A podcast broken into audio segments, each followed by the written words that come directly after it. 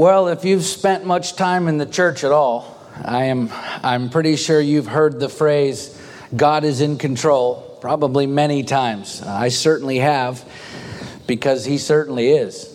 Even when our circumstances seem to be completely out of control, the truth is God is still very much in control. And yet, there are plenty of Christians, in fact, even some pastors and church leaders, who do not actually believe that. They don't believe that God is in control. I was just listening to a video this week of a pastor uh, saying that we should stop saying to people God is in control because he's not. The evidence that they point to to try and prove that God is not in control is the chaos and sin and strife in this world, right? How could a how could a loving God who is sovereign, who is in control, how could he possibly allow chaos and sin and strife to exist? And yet King Solomon wrote, The Lord has made everything for its purpose, even the wicked for the day of trouble.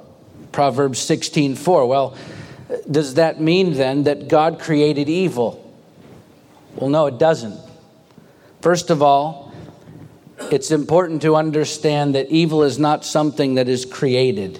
Okay? Evil is actually the absence of something that is created. The, the Apostle John said, All things that were made, uh, all things were made through him, and without him was not anything made that was made. In other words, God created everything that has been created.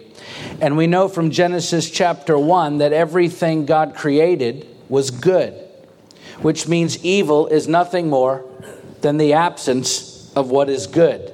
Right? Evil is the rejection of what is good. And since God is the sum total of everything that is good, ultimately, evil is the rejection of God. So God did not create evil because evil cannot be created. On the contrary, God created everything that is good, including mankind. And because He loved us so much, He created us with the capacity to choose what is good or to reject what is good. In fact, uh, love itself is a choice.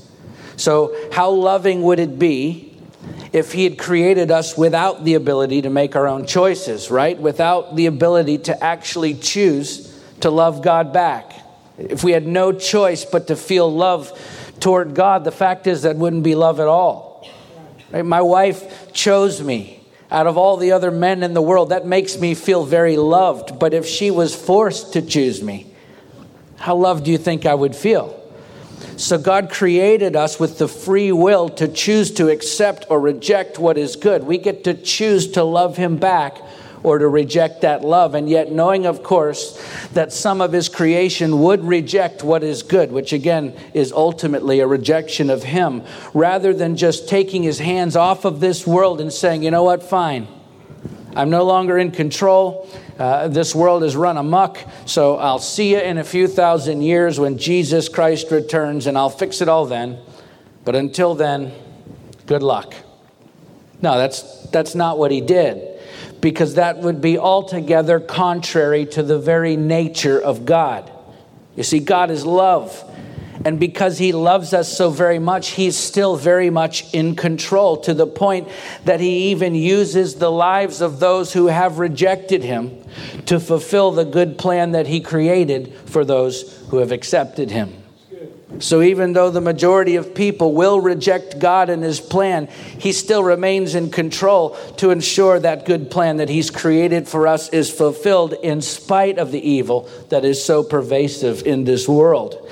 Uh, in his letter to the church at Ephesus, the apostle Paul wrote, There is one God and Father of all, who is over all and through all and in all to the Colossians, he wrote a hymn about Jesus Christ. It says, He is the image of the invisible God, the firstborn of all creation, for by him all things were created in heaven and earth, visible and invisible, whether thrones or dominions or rulers or authorities, all things were created uh, through him and for him. And he is before what? All things. And in him all things hold together. Colossians 1 15 through 17.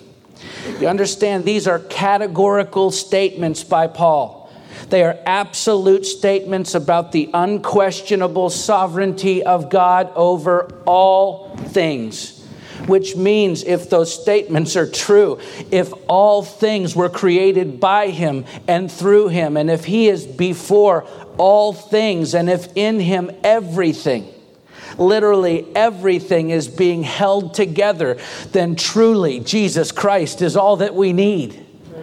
And he is our answer to every question. He is our solution to every problem. He is the fulfillment of every promise, our supply for every lack. He is our resolution to every impasse, our confidence for every uncertainty, our courage in the face of every fear. He is our assurance in the shadow of every doubt, our peace in the middle of every storm, and He is our hope in the midst of every dire circumstance that we face in this life.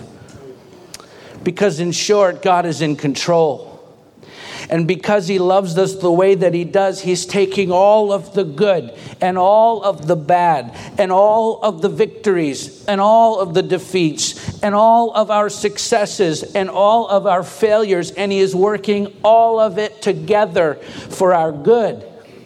The Apostle Paul said, We know that for those who love God, all things work together for good for those who are called according to his purpose. Romans 8 28 you understand god could not do that. He could not work all things together for our good if he wasn't in control of all things.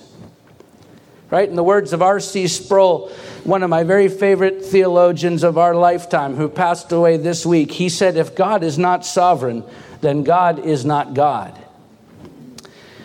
you see, God is in control. And the quicker you can accept that, the quicker your perspective changes toward all of the things that you go through, both the good and the bad. Because if God is in control, then we don't have to be. Right? There's nothing in this world more freeing than that, than letting go of all of the things we try so desperately in this life to control, things that were never our burdens to carry in the first place. You see, if you're ready to let go of the fear and anxiety and stress and weight and pressure from trying to carry all of the burdens that, that are crushing you, then pay attention because when Joshua finally accepts that God is in control so that he and the Israelites don't have to be, I'm telling you, it is a game changer they begin to wake up to it. In the last chapter we saw last week, and today we see it taking full effect in their lives as the pressure that is brought to bear upon them could not be any greater. And yet, because they've accepted that God is in control, which means they are now allowing His plan to unfold in their lives on His terms, they finally experience what they've longed for and waited for their entire lives. So let's jump back into the next chapter of our story as we continue our sermon series, working our way through the book of Joshua. We're going to pick up the story at chapter 11, right where we left off last week, and we'll begin by reading the first five verses. When Jabin, king of Hazor, heard of this, he sent to Jobab, king of Madon, and to the king of Shimron, and to the king of Achshaph, and to the kings who were in the northern hill country, and in the Arabah south of Kinneroth, and in the lowland, and in Naphoth Dor on the west, to the Canaanites in the east and the west, the Amorites, the Hittites, the Perizzites, and the Jebusites in the hill country, and the Hivites under Hermon in the land of Mizpah. And they came out with all their troops, a great horde in number like the sand that is on the seashore, with very many horses and chariots. And all these kings joined their forces and came and encamped together at the waters of Merom to fight against Israel.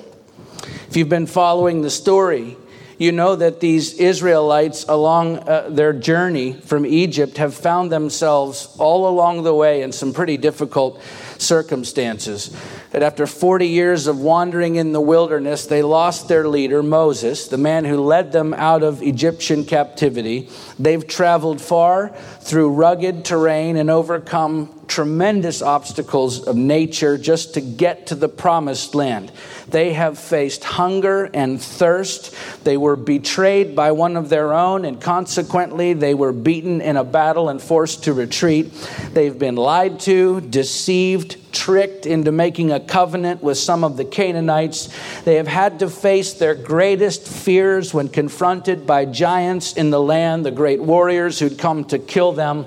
It has not been an easy road for the people of God, to say the least, and yet nothing they've faced up to this point even comes close to what they're facing now.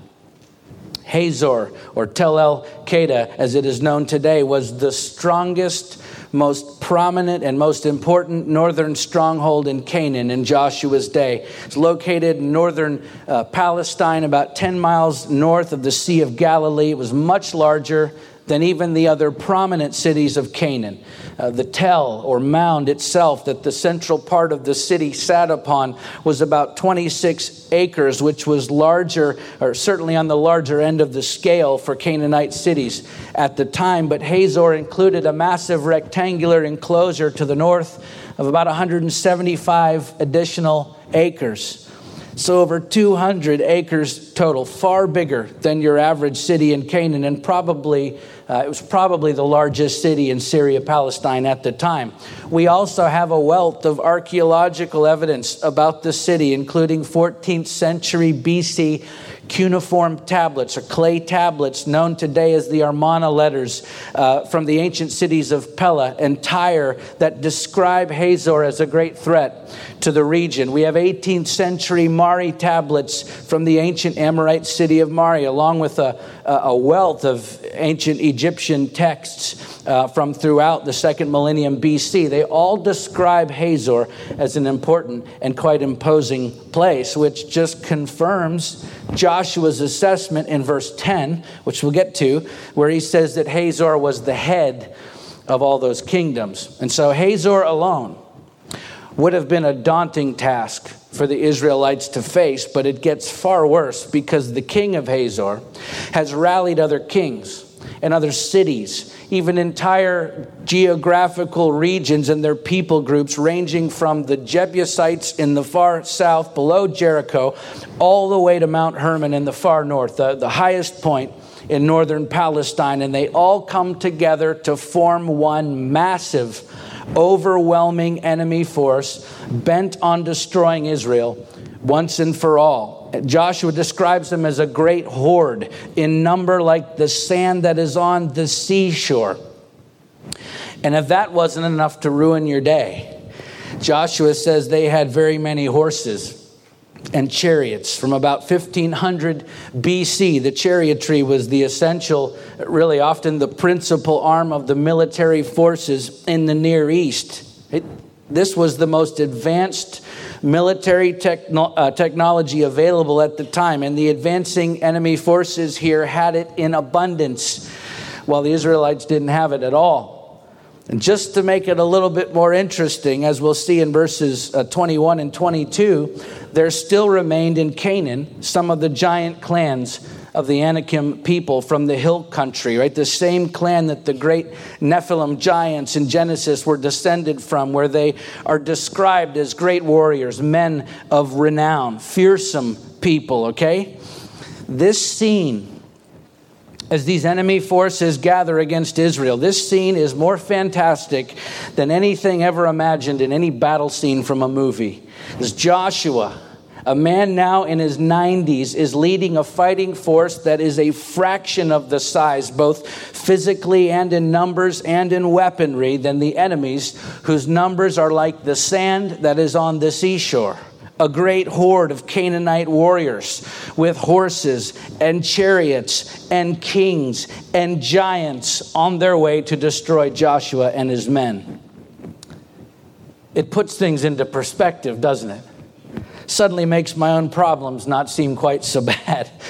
All right, on the, the lopsided nature of these two enemies meeting on the battlefield is really without comparison. And the situation for the Israelites would, uh, on the surface, seem to be completely hopeless. But there was more to the story than what could be seen with the naked eye. The Israelites' immediate circumstances could not tell the whole story, even if all they could see was a great horde of enemy warriors bearing down on them. Their current circumstances did not control their final outcome, as we'll see. Let's keep reading verses 6 through 9. And the Lord said to Joshua, do not be afraid of them, for tomorrow at this time I will give over all of them slain to Israel. You shall hamstring their horses and burn their chariots with fire. So Joshua and all his warriors came suddenly against them by the waters of Merom and fell upon them. And the Lord gave them into the hand of Israel, who struck them and chased them as far as Great Sidon and Misrephoth Maim, and eastward as far as the valley of Mizpah. And they struck them until he left none remaining. And Joshua did to them just as the Lord said to him. He hamstrung their horses and burned their chariots with fire. Okay, the picture uh, that is painted in verses 1 through 5 could not be any more different than the picture painted here in verses 6 through 9. In the first five verses, we find the Israelites uh, hopelessly outnumbered, outmanned, outgunned, out of their league, right, in terms of military capability. In the first five verses, Israel's situation appeared to be utterly hopeless until we read verses 6 through 9, where it becomes abundantly clear that for God's people, even when your circumstances seem hopeless, God is in control. Okay, to, to those unaware, the way this battle was shaping up would seem profoundly lopsided in favor of the Canaanites when actually the exact opposite was true because the Israelites had someone on their side who was greater than any number of fighting men, who was greater than all of the horses and all of the chariots combined, who was greater than all of the great kings of old, who was greater than all of the giants in the land, because the Israelites had the God of all gods, the King of all kings, the omnipotent creator who created the very ground they were fighting for on their side. And he knew about this day long before any of these people knew about each other.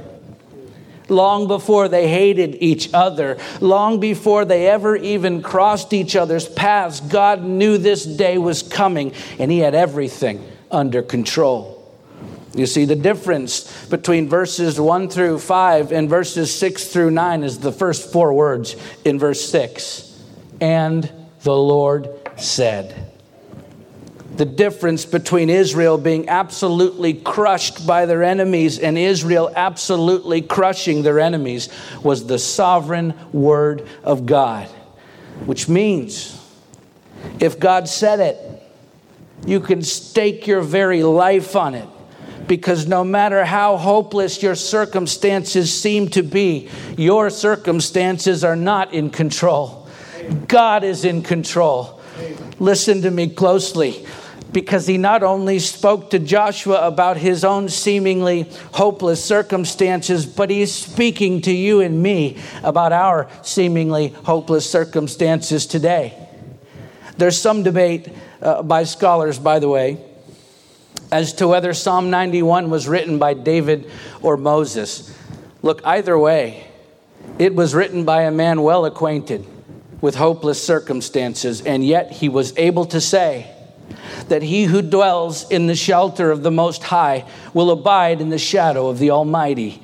I will say to the Lord, My refuge and my fortress, my God in whom I trust, for he will deliver you from the snare of the fowler and from the deadly pestilence. He will cover you with his pinions, and under his wings you will find refuge. His faithfulness is a shield and buckler. You will not fear the terror of the night, nor the arrow that flies by day, nor the pestilence that stalks in darkness, nor the destruction that wastes at noonday. A thousand may fall at your side, ten thousand at your right hand, but it will not come near you. You will only look with your eyes and see the recompense of the wicked, because you have made the Lord your dwelling place, the Most High, who is my refuge. No evil shall be allowed to befall you, no plague come near your tent, for he will command his angels concerning you to guard you in all your ways. On their hands they will bear you up, lest you strike your foot against a stone. You will tread on the lion and the adder, the young lion and the serpent you will trample underfoot, because he holds fast to me in love. I will deliver him. I will protect him because he knows my name. When he calls to me, I will answer him. I will be with him in trouble. I will rescue him and honor him. With long life, I will satisfy him and show him my salvation. This was written by a man who was acquainted with trouble of epic proportions. But he knew no matter how hopeless his circumstances seemed to be, as long as he held fast to God, as long as the Lord was his dwelling place, he would be protected and even honored in the end because his hope was not found in his circumstances. His hope was in God who is in control. That's as true for us today as it was for David and Moses and Joshua. No matter how hopeless your circumstances may seem today, listen, your circumstances are not in control. God is in control, and in Him there is always hope.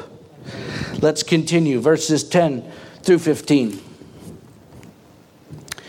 And Joshua turned back at that time and captured Hazor and struck its king with the sword. For Hazor formerly was the head of all those kingdoms. And they struck with the sword all who were in it, devouring them, devoting them to destruction.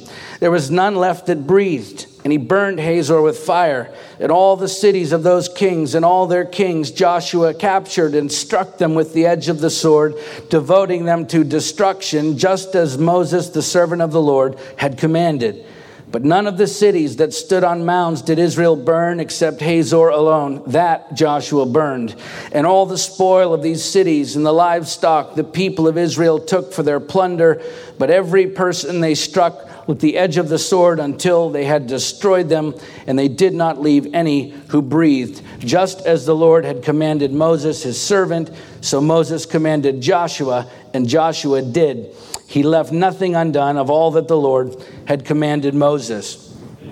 So Israel annihilates uh, the opposing armies in a stunning victory, but notice the special treatment of Hazor. Verse 10 says that Joshua turned back at that time and captured Hazor and struck its king with the sword, for Hazor formerly was the head of all those kingdoms. In other words, Hazor was the instigator who brought together the coalition of enemy forces against Israel. And so, verse 13 says, None of the cities that stood on mounds did Israel burn except Hazor alone. That Joshua burned. By the way, uh, the excavation of Hazor attests to the fact that the city was indeed violently destroyed by fire in 1400 BC during the late uh, Bronze Age when this battle occurred. Okay, so Hazor, the one city that should have survived this battle with Israel, given its size and power and prominence and military at the time, was the one city that was entirely destroyed.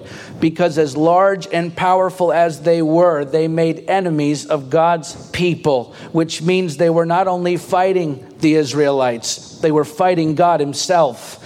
And to be sure, the battle was the Lord's, which is something that Joshua and the Jews had to come to understand and rely on. The fact that even when people conspire against you, God is in control.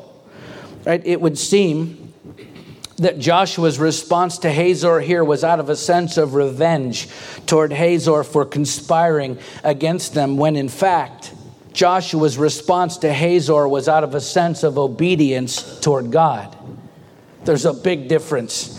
Verse 15 says, Just as the Lord had commanded Moses, his servant, so Moses commanded Joshua, and so Joshua did. He left nothing undone of all that the Lord had commanded Moses. The point being, God was directing this entire campaign, as we've seen, against the Canaanites right? Not Joshua. It wasn't Joshua directing the campaign. He was simply following the one who was actually in control of the situation, precisely because Joshua had learned the hard way from the one time he tried to control the situation himself at Ai and was soundly defeated, which is something we would do well to learn ourselves.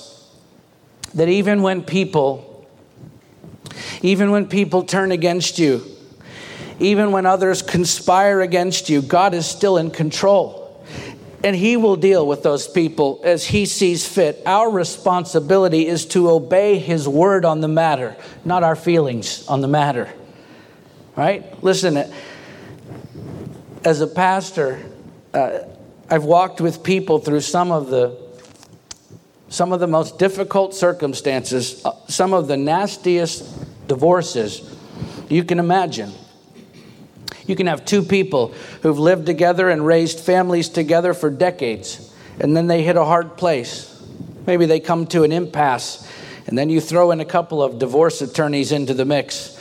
And I'm telling you, the situation becomes incredibly toxic, incredibly fast people turn against each other in the worst of ways. I've seen people where they work get a new boss or a new coworker who turns against them and does everything they can to get that employee fired for no good reason. The truth is, the truth is, I've personally been on the receiving end of, of someone who didn't even know me who conspired against me and my family to try to get money from us under false pretenses. We had to get attorneys involved and try and prove that this person was completely unfounded in their attacks and accusations against us. I'll tell you, I'll tell you what, in every one of those situations, I know well what I want to do. My human nature wants to exact revenge. But no matter how bad we want to take control of the situation, the truth of the matter is, we're not in control. God is. And we would do well to follow His word, even when that means not doing what we want to do. Okay, the Apostle Paul was no stranger to mistreatment, and yet he wrote, Beloved, never avenge yourselves, but leave it to the wrath of God, for it is written, Vengeance is mine, I will repay, says the Lord. To the contrary, if by do if your enemy is hungry, feed him. If he is thirsty, give him to something to drink, for by doing so you will heap burning coals on his head. Do not be overcome by evil, but overcome evil with good. Romans 12, 19 through 21. Maybe one of the most difficult passages in Scripture to put into practice because it's counterintuitive for most of us. We want to punish those who conspire against us, but look, God's word is clear. He is in control, which means we must exercise self control and great obedience to His word in every such matter, which is how, by the way, you experience true victory in those situations, as good as it may feel in the moment, to lash out at those who've come against you, that never brings true satisfaction in the end.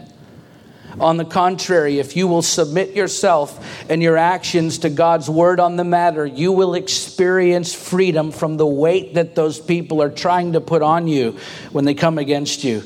Because God takes up that weight for you and He fights the battle for you and He deals with people in His own way. That may involve you in the process, certainly, but ultimately the consequences for their actions are no longer yours to determine. God will repay them as he sees fit. King Solomon said, Be assured, an evil person will not go unpunished, but the offspring of the righteous will be delivered. Proverbs 11 21. That is incredibly freeing for us to be able to let go and move on. Knowing that God will deal with those who conspire against us because the only person you're truly hurting by trying to take matters into your own hands is you. All right, let's continue. Verses 16 through 20. So Joshua took all that land, the hill country and all the Negeb, and all the land of Goshen and the lowland and the Arabah and the hill country of Israel and its lowland, from Mount Halak which rises towards Seir as far as Baal-gad in the valley of Lebanon, below Mount Hermon. And he captured all their kings and struck them and put them to death. Joshua made war for a long time with all those kings. There was not a city that made peace with the people of Israel except the Hivites, the inhabitants of Gibeon. They took them all in battle, for it was the Lord's doing to harden their hearts that they should come against Israel in battle, in order that they should be devoted to destruction and should receive no mercy but be destroyed, just as the Lord commanded Moses. Okay, Joshua is making sure we understand two things when he wrote this part of the story. First of all, he's pointing out the fact that the people of God stood alone in all of Canaan. He says there was not a city that made peace with the people of Israel except the Hivites, the inhabitants of Gibeon. And of course, uh, we went through that. The Gibeonites were, were already now grafted in among the Israelites, so that no one here, not one single Canaanite city or king or people group, stood for Israel. They were undeniably alone in Canaan. Secondly, Joshua wants us to understand that even in that, God was in control. He says it was the Lord's doing to harden their hearts, that they should come against Israel in battle, in order that they should be devoted to destruction and should receive no mercy, but be destroyed, just as the Lord commanded Moses. In other words, God's plan from the very beginning when they were still wandering in the wilderness under Moses, long before ever coming into Canaan, God's plan was for the Israelites to be isolated among their enemies so that his purposes for his people would ultimately be achieved. Right? Their, their isolation was by design. You see, even when you're utterly alone, God is in control. We know that the Canaanites had become increasingly sinful and rebellious during Israel's time in Egypt and also during their uh, wanderings in the wilderness because God spoke to Moses uh, all the way back in Genesis 15 and told him that would be the case. God knew that the Canaanites would reject him in every way, so the isolation of Israel was God's doing because it served a greater purpose for their ultimate good. Their isolation was intended, first of all, to keep them from mixing with the Canaanites, which would have compromised their calling to occupy the promised land and make it a place set apart for God's people. Secondly, their isolation was intended to drive them closer to God so they would learn to rely on Him and to recognize that He alone was in control. You see, He used their isolation to fulfill His plan in their lives. And He does that for us today as well. I know it's, it's easy to view isolation negatively. The truth is, sometimes being alone is the very best thing that could ever happen to us because it drives us closer to Christ. It quiets all of the other competing voices that try to sway us in a direction other than the one we were called to. Fact is, isolation is often a very purposeful and a very profound work of God's grace in our lives. And I'll just tell you, uh, the longer I follow Christ, the less I believe there is anything in our lives that is random or pointless. Because God is in control, and there is nothing about God that is careless. No, He's full of care for every single aspect of our lives, every detail, every breath that we breathe, every hair on our heads. God never does anything that is careless or pointless or random. Which means if you're feeling alone, cut off, isolated from others at this point in your life, then there's a very specific reason for that. Don't waste it. Don't waste the opportunity that has been granted you to come closer to Christ when you're utterly alone. Don't waste the opportunity to listen to his voice as he reveals the next step in your calling. Don't waste the opportunity to rely on God on a deeper level than you ever have before because there's always a point to our isolation. There's always something good being produced in us and in our lives when we have no one to turn to but Jesus Christ. Don't waste it. I'm sure you know that you can be in a place in your life where you're absolutely surrounded by people and at the same time utterly alone. Our natural tendency is to lament those lonely times in our lives when actually we should savor them for what they are critical waypoints in our lives where God is calling us to be set apart, to draw ourselves near to Him, to take that next step in our journey, and to cut off every other thing that we've allowed in our lives that stands in our way. It's exactly what God was doing in the lives of His people. Let's finish our story for today, and we'll see what God was producing in their lives out of their time of isolation. Verse 21 to the end of the chapter. And Joshua came at that time and cut off the Anakim from the hill country, from Hebron, from Debir, from Anab, and from all the hill country of Judah, and from all the hill country of Israel. Joshua devoted them to destruction with their cities. There was none of the Anakim left in the land of the people of Israel, only in Gaza and Gath, and in Ashdod did some remain. So Joshua took the whole land, according to all the Lord had spoken to Moses and Joshua gave it for an inheritance to Israel according to their tribal allotments, and the land had rest from war.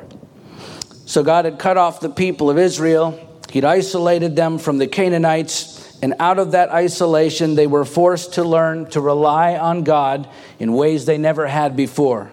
And it was in that time of isolation from the other people groups, the other cities, the other cultures in Canaan that Israel came to understand that God was in control and that he was leading them to do what was previously believed to be impossible. Right after all of the fighting, in all of the battles with many great armies, including some of the giant clans, the warriors of great renown, the Israelites were finally able to completely cut off the greatest of them all, something they never thought they would be able to do. The Anakim, or the Anakites from the land, the giant clan, the oldest inhabitants of Canaan, the people the Israelites feared the most, the people who caused the Israelites to rebel against God in Numbers 13, and as a result, result, wandered in the desert for 40 years. But God was in control the whole time. In fact, back in Deuteronomy 9, he made them a promise concerning these giants through Moses. He said, Hear, O Israel, you are to cross over the Jordan today to go in to dispossess nations greater and mightier than you, cities great and fortified up to heaven, a people great and tall, the sons of the Anakim, whom you know and of whom you have heard it said, Who can stand before the sons of Anak? Know therefore today that he who goes over before you as a consuming fire is the Lord your God. He will destroy them and subdue them before you, so you shall drive them out and make them perish quickly as the Lord has promised you. And here, out of their isolation, the Israelites are finally seeing that promise fulfilled. Verse 22 says that only in Gaza, in Gath, and in Ashdod did some remain, which, which were Philistine territories, which also, by the way, explains Goliath, who was from Gath in 1 Samuel 17. But the point here is they were either destroyed or driven out of the areas inhabited by the Israelites. And not only had they overcome their greatest adversary, but finally, after decades of seemingly hopeless wandering, seemingly endless battles, and long periods of isolation, Israel received their inheritance and the land had rest from war. The word inheritance in verse 23 has deep theological meaning. It is the ancient Hebrew word nakala, and among other things, it means heritage, birthright. You see, this was Israel's birthright. It was meant to be from the beginning of time because God was in control the entire time. So he was using every seemingly hopeless situation and every battle and every period of isolation for the Israelites to lead them into their birthright. The word rest in that same verse is the Hebrew word shakat. It means to be at peace. Okay, look, God has a plan for your life. that has been in place since before time began. And He's using every seemingly hopeless situation in every battle you face in life, in every long period of isolation to lead you into your birthright which means we have to stop looking at our wanderings and our battles and our isolation as random or pointless or worthless defeats and instead begin to understand them for what they are. Because even when it feels like our lives are spiraling out of control, God is still in control.